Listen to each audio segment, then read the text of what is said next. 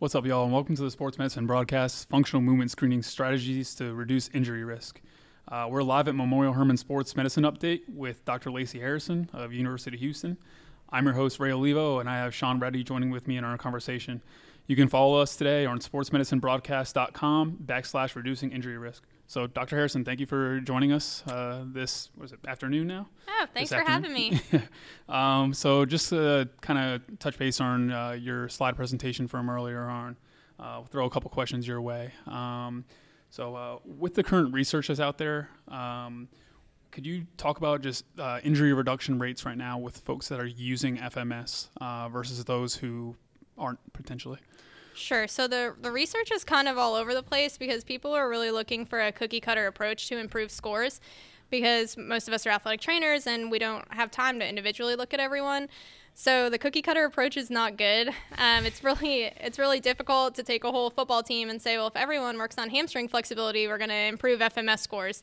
Obviously, that's what we would like to do, but it's not working. So you should really look at people individually, which isn't always um, practical for us. The one study I always go back to that I think is interesting is older adults in FMS and Tai Chi, because Tai Chi is just interesting and strength and balance, and that actually, as a group, they were able to improve their scores. A lot of the issues with the research is they don't follow on, and I've been getting this question: if we find a way to improve scores, do we know that that's reducing uh, injury rates. We don't we don't know that. Right. I mean, that would take a long term study. So if anyone is wanting to do that, I think that would be great. Um, but initially, we just need to be looking at each movement individually and then finding ways to improve that movement. Right. Very good. So, in, in terms of uh, re- return to return to play progressions, how do you incorporate FMS into that? So, two ways. You can do FMS on everyone pre participation if you have the time to do that. It gets tricky with return to play because if they have any pain, you can't do the FMS. Right. So, I mean, they would get a scored zero. So, you can either do uh, pre and post and look at it, and you can look to see if any of their movement patterns have changed, and you can try to correct. But then you need to be aware of, you know, don't fix something that that wasn't broken. So right. you need to look at each individual movement and see if something has changed from the injury. But even if you don't do pre-participation, you can still do it after injury if they're not hurt at this point, if they don't have pain, because that's still going to help you look at uh, qualities of the movement pattern, and that you may catch something, you may be able to avoid re-injury. Right. Is there ever a time where you would disqualify an athlete from participation with a failed FMS test? Um, I don't think so. I don't think the research really is is proving that. I think that not only with the FMS score, but with some of the clearing tests, uh, for example, the shoulder clearing test, which is kind of like a Hawkins Kennedy, if you can identify pain that way, I mean, that's huge. Not that you'd disqualify someone, but um, now you know that there's a shoulder impingement issue that may not have surfaced yet, and you can start trying to get to the to the problem, I guess the base of the problem then. Um, but I don't think there's enough research to disqualify based on that. Right, right. What about those uh, those student athletes that may present with some kind of anatomical, uh, anatomical anomaly? So from femoral anteversion, retroversion, um, GERD, etc. Is there accommodations that you would potentially make with an FMS screen, or um, you kind of just go with your normal progression as if they're a quote unquote anatomically normal um, patient? So that's a good question, and I really encourage everyone to make the FMS their own. Mm-hmm. Um, what Gray Cook has done with the FMS is great, but he's going to be the first one to say we should never load someone with a problem. Hey, so you want to try to correct the problem the best that you can, because they can't, uh, like I mentioned in my lecture, we can't let strength be more important than mobility. So if someone's having an issue, we're not we're not looking for zebras. We're not looking for like a reason to disqualify them, but we should be aware of problems that may arise because of that, especially if you have the transition from maybe a high school where they're not getting the same amount of reps that they are in the college. Not that we should eliminate them, not that we should try to correct anything, but maybe we should try to do some strengthening or some flexibility that can maybe alleviate a problem that may develop later. Sure. Oh, so um I guess we were actually talking about this earlier. Yeah. Is is I'm the uh, I, I I did FMS a long time ago, so it's been uh, ten years plus since uh, since I did some of that stuff, and how I've seen the growth of FMS of hey, like you said, everything's got to be a cookie cutter approach, and then it turned into like now we're in a point of I think people are starting to realize that hey, we can't fix this, and and or we can't fix this and then expect them to go out on the football field and perform because it's a different animal. Um, I can put somebody on the football field that failed their FMS that actually does very well on the football field. Sure. I can also put somebody in an FMS that that did really well on the FMS that can go out on the football field and be awful, or in the weight room, same thing. So, as a practitioner, as an athletic trainer, as whatever, as a movement person. So for me, I look at movement in general rather than an overhead squat, just watching them squat, watching them move. How are there ways outside of obviously FMS is the topic, but how are there ways that we can educate with that utilizing FMS but also expanding ourselves as a practitioner learning movement? I think it depends on well, what sport you're working if you're an athletic trainer. So, as I mentioned, I work primarily with wrestling. So, even outside of FMS, everything I was doing, if I was just doing ankle rehab, they could, you know, do everything super easy on the floor, but they're on um, an uneven surface when they're wrestling. They're on a mat. So my ankle rehab turned into, you know, on a trampoline, on a dyna disc on this, on something else, and I'm throwing balls at them, and they can catch the balls, and everyone's like, wow, they're amazing. Right, well, let's put them back on the mat. So I think you could probably do the same thing with FMS. Um, FMS in itself is, you know, standardized screening that we should stick with for a certain amount of time and, and look at the score. And I'm not saying to change FMS, but if you notice an issue there, or if someone gets a perfect score, but maybe you think that they shouldn't or you think something else is wrong, you can adapt these movements to make them your own. I mean, take a movement out and do what you need to do. And I spoke with some others about um, when I, I used this for my dissertation, and I had a sample size, they were age 18 to 80. So that in itself presented some problems. So, for example, um, with the rotary stability, I actually did it on a mat on the floor. So that kind of skews my results because it's now on an uneven surface, and the whole point is core stability. But that's fine. It's not, oh, I did it wrong. Like, let's throw our hands up. It's, I was adapting to my population. So I think it's totally fine to do that and to just make it your own. You can't necessarily use the score overall as someone's at a higher risk or lower risk of injury. But if you're just using it for you, and for your athlete or your patient, just make it relative to the environment with shoes, without shoes. For me, it was not going to put someone in running shoes when they're a wrestler. We're going to do what they need to do um, in their wrestling shoes, which are different. Same thing with football. So look for those compensations within that environment, and then you can correct or adapt as you need to. Don't be afraid to stray. What about um, your student athlete? Oh, so we just talked about um, you know having not having accessibility, so not having the manpower to be able to perform FMS baselines and then subsequent testing as well. Um, what about those student athletes that require corrective exercise, but you as the single athletic trainer or one of two athletic trainers can't get to say 40 plus student athletes right. who need that corrective exercises uh, and i know it's a big compliance issue you, you can send right. you can do an exercise, home exercise program or not but right. what are your other recommendations i mean you have to make sure that the athlete or whoever are doing this um, in the military as well that they're accountable for themselves so make a workout plan which again is going to take a little extra time on your part and maybe you know, let coach know, like, hey, so and so is supposed to be adding this extra 10 minutes of flexibility to his uh, when he's in the weight room. I mean, it doesn't have to be outrageous, but obviously compliance is an issue. But there's other people to hold them accountable. So don't overbury yourself if you're making individualized plans. Um, the FMS website actually has a lot of different exercises, um, both strengthening, mostly flexibility based on each movement. So that's free to you. You can get on and use it. There's stuff that you can purchase, like add ons, if you're interested, that you could do that. But get on there and, and look at the exercises and the progressions that they have and show your student athletes, show coach, show the strength conditioning coach, and maybe it's something that you could work in without as much effort on your part. Uh, so I, you just mentioned the use of FMS in the military. Um, could you describe the, kind of the process with your research right now? Um, what's going on there? Sure. So we're not actively doing research right now. We hope to be soon. Um, but we're basically just we have our Air Force ROTC, and we're just kind of talking to them now. Um, I have worked a little bit with Army ROTC where I was before, and this is a good example of what you guys were talking about. In the Army, we see a lot of lower body injuries, especially in females. We see a lot of hips. Well, in the Air Force, ROTC, which I wasn't aware of, we see a lot of shoulder injuries. I mean, these are a lot of people that are being put into pilot slots that they're trying to graduate onto that. So it is kind of a different situation that we have to focus on with them. Um, but we are hoping to do FMS with them, and it'd be kind of the same scenario we were talking about. If we see any issues, they do their PT um, a lot of it they design the cadets actually design on their own. So giving them suggestions of hey this is something that you should work in.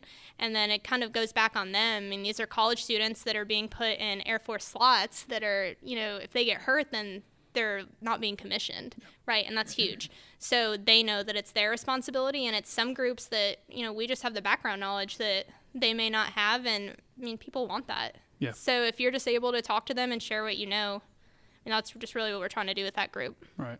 I, I actually, you just kind of mentioned something that I thought was very unique. Is there's kind of like a, incentive essentially, For like sure. the commission. So mm-hmm. I know, you know, a lot of our high, I work at a high school, so a lot of our high school students, you know, if you give them a little bit of incentive, oh well, coach might let me, I don't know, get X more reps or whatever, whatever you decide to make it as an incentive, they'll be a little bit more compliant in, in getting some stuff done. right and it's hard you don't want to be like hey you're at a higher risk of injury you need to do this stuff or you're not going to get hurt Right. but I mean, it is important to be like, you think of it like a car. You can do what you're doing this way, but you could probably do it better th- another way. And mm-hmm. that's kind of should be incentive enough for most athletes. Absolutely. Absolutely. it's kind of one of those things for me. I think that, like we, like I said, and and whatnot is, if you're utilizing something, obviously this was at, at one time was a, a, a great, but like we said, it got taken a little too far. It's like that that bell curve. You go start swinging one way one way too far and start coming back. Um, but being able to utilize it, and being able to utilize the information that we've gotten from it in those different settings, but not only bringing in the strength and conditioning world, bringing in our our our position coaches, bringing in whatever our our cadre when we're talking about the the military setting, so that we prevent stuff, but also don't start throwing people into unnecessary groups that are Right. that is going to cause a problem and then is also going to say oh well you're just trying to as the athletic trainer or as the pt or as whatever trying to limit people but also have a set standard of hey this is what this is what we want as a as a group Yeah. too Right. so Patient centered care. absolutely Yeah. Um, with FMS um, tools that we have, is there any particular movement on the screening that shows particular predisposition for any specific sport? Like, say, for instance, uh, is uh, I don't know rotary stability? awful If you, awful. awful awful Well, mo- just yeah. the only thing that is So hard. Yeah. but but but say hey, they, they, uh, an athlete comes to you, they have poor ro- uh, rotary stability. Now he is a baseball player. Are there higher incident, you know, again, higher predispositions for injury with uh, failed rotary um, stability test for baseball players or for football players or, or whatnot? I don't know if there's any research spe- research that is specific to that, but Not that I'm aware of, but that's really interesting, and I feel like we should do it. Mm-hmm. Um, rotary stability specifically is known to be similar to kind of an explosive position, like from a line and exploding up. Um, with baseball, would also be interesting. There are some studies out there that have looked at um, some different assessments, like the where you throw the medicine ball backwards, like some power assessments, some strength assessments, and trying to relate them to specific FMS movements. And the results are just kind of all over the place. So it just kind of depends on the person. I would think that the overhead squat is a pretty good one if you have any athletes that are in the weight room a lot. That's something that should be corrected first. But I'm not aware of anything that's sports specific. I just think it's a really great idea. So maybe we let's should run do- with it, baby. Let's Maybe do we should do it. Yeah, let's do it. Are there any? I mean, going on that, you when you talk about stability, mobility, stability, whatever you want the mobility prior to developing stability, but the same aspect goes into well, if you have all the mobility and then you don't have any stability, and you you've got the the, the yogi that comes in and can like touch their foot to their ear Baseball pitchers. And, yeah, mm-hmm. but can't actually squat under any type of load, whether that be a kettlebell front loaded um, squat, anything like that, because they just lose all ability to function. Is there, like you said, one specific to a to a, a movement? Is it specific to any sports, and is there any sports that you see more so? I guess better results in the FMS as well. Well, I think it's interesting because in um, military research, actually, hamstrings being overly flexible actually puts you at a higher risk of injury as well. So I think that you do have to be able to be stable enough to load. Um, specific movements, though, outside of the uh, straight leg raise, I don't think there's a lot that's really scoring based on excessive flexibility. Most of the stuff is flexibility that the common person kind of struggles with because it requires a lot of thoracic extension or it requires your hip flexors to not be tight. And let's face it, everyone's are for the most part. So I think that FMS is okay and grading you for not excessive flexibility. Um, if that were an issue though, like with the hamstrings, then you, I mean, try to strengthen in a proper position. But I think that kind of gets outside of the FMS. That's something that we could probably. I question on that on the straight leg raise, especially when you start to get into neural stretch instead mm-hmm. of actual musculotendinous mm-hmm. type stuff. So like that's one of the questions where I always have when it when you deal with, especially in the position with getting um, proper dorsiflexion, foot up type position, because I mean, you are truly getting neural stretch, and right. especially mm-hmm. because everybody wants to sit there and look at you and they pull their head up, mm-hmm. so you're even right. getting worse neural stretch. Um, so I've always questioned that with when with regard to FMS. I mean, that's a that's a good point. I mean, that's a neurological test that we do. Mm-hmm. Correct. So I mean, I think it's important if there's any pain with any of these motions, it's a zero. Right. right. But as clinicians, we should be asking, well, what kind of pain are you feeling? I mean, I think that's an important part of it, and that's why I I like the FMS. I think it's great. I think it's quick. It gives us great information. I'm not FMS certified because I felt like I didn't need to be at the time, um, but I think there's so much as athletic trainers or physical therapists that we can add to it. Pain quality being one of them. Like, why are you stopping this movement? Are you stopping because you know what's the end feel? So each of these movements we can pull out and we can add to. We can put our own spin on it and do with it what we want to. If you're doing research on FMS, you should probably stick to FMS but mm-hmm. do your thing. So, go ahead. I, I, was just gonna say I like how even Gray Cook will even say that in yes. into where For it's sure. like I'm honest. not. Mm-hmm. This is not the end all be all yes. of so that, and that's, that's the best the part one, of it. Absolutely. That's the best part of the whole thing. And like you said, people are just taking it too seriously, and these scores are a cutoff, and and they're not. They're just a path for us to follow. We should be able to identify this stuff without looking at the FMS scoring sheet. Absolutely. It just helps us. It should just help our train of thought. My favorite thing is is when you start talking with some of your strength and conditioning coaches, at least in the collegiate setting, coming from a background in the collegiate setting, was they would be like, "Oh God, no, I'm not I'm not. I'm staying away from that for, yeah. with you because then you're going to come in and try to fix everything on me instead, or, or on all of our athletes, and then mm-hmm. instead of just generalizing it to what it is, it's it's a guide instead right. of a instead of a, a, a, a and all be all. Yes, yes, yes, yeah. yeah. Well, I think that's where communication comes into play. It's just okay. Well, this is what we have with said athlete uh, here are the corrective exercises that we could be doing, whether it be in the athletic training room or it be in the, in the weight room, and see where we can go from here. Right. If As it's not broke, don't fix it. I don't think right. we should be eliminating people from sport. I think if we find an issue, maybe we should try to find a way to fix it. But then that comes back to our baseball players. Are we trying to change their range of motion for our right. pitchers? Like we, we don't really want to change that a lot. But so say we don't correct and then an injury pops up and we could say, you know, I bet it was caused by this or I bet this can be a contributing factor. And then we can go back and we have that information and, and we can look at that. Right. So say you have a student athlete X who has a baseline FMS with you. Um, you put him, he or she through some corrective exercises. You do another test, and they score perfect, all threes. Um, is there a quote unquote graduation, uh, or, or, are they to continue to perform? Again, this is just your recommendation. Or they continue to uh, perform these exercises just to stay on top of the things here. If this were my athlete, I would have them continue the exercises because first you do the FMS and the athlete's like, "How did I do?" What and mm-hmm. and it's really hard to be like, "I can't tell you how I was." Like you're gonna tell them something, like, "Hey, you lean forward a little bit," so they're gonna know the scoring system. Which as soon as they know some of it, they're not naturally doing the movement anymore even if you don't tell them that, they're still doing it in a structured place, right? You're telling them where to hold the dowel, you're telling them to squat as low as they can. That doesn't mean that's how they're going to squat down and pick up a fumble, you know? So I think that it that that's great, but the first time that you watch them do it was the first time you watch them naturally do the movement without knowing how they were being scored.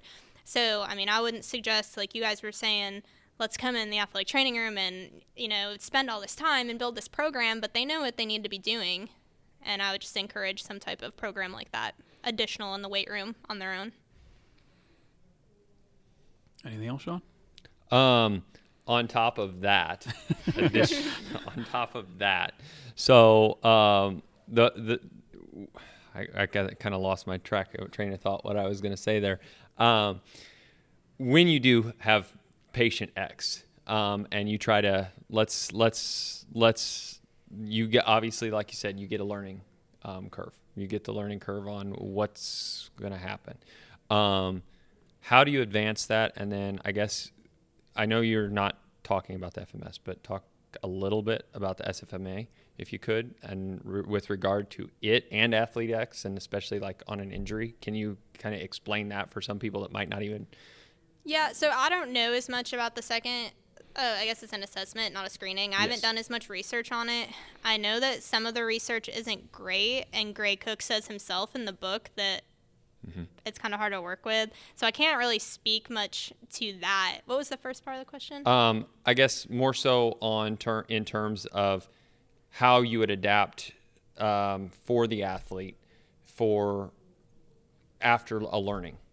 Um, so i after they've learned kind of what and and now how are you going to make it a little harder? How would you Right. potentially make it different? And and then Okay. obviously the SFMA as well, but that's that can be a completely different. Right. So it's kind of like a postural assessment. If someone knows you're watching their posture, it's going to be better. Um, and this is just a total my suggestion. I don't know that this is out there anywhere, but um, with my athletes, we would do FMS, and if they're pretty good, or maybe we've been working on a few things, stop by the weight room. I mean, watch them when they don't necessarily know that you're watching, and that would be a way like, hey, I was watching you do a squat the other day, and I noticed a few things we talked about in FMS that you're kind of falling back into those same patterns.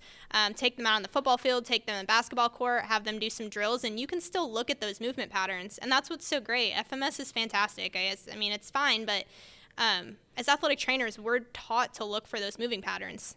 So just use it as a guide, make it sport specific, and then they're gonna be like, "Oh, I didn't know you were watching me." Well, that's the whole point. You know, that's so we need to get them put get it in a real life situation. These are basic movements by definition, basic movements that are building on more complex movements. So you can't exactly translate one of these basic movements to an on the court or on the field or on the map movement, but that's that's the whole point. We want to see how they would naturally do it. So I would say you observing without them knowing in a sports setting and then maybe having a conversation with them and going back to any type of prehab or rehab exercises that you were doing with them. Yeah. All right. Dr. Harrison, thank you so much for your Ah, time this thanks, afternoon. Uh, so, a quick call to action here. We're sponsored by Hoist Hydration. Uh, you can find them at smb.com backslash hoist. Use the code the SMB for discount. Once again, my name is Ray Olivo. We're with Dr. Harrison today of University of Houston, um, and I'm with Sean Sean Reddy here as well. Um, you can find our website at sportsmedicinebroadcast.com backslash reducing injury risk. For Ray Olivo, Sean Reddy, Dr. Harrison, that's a wrap.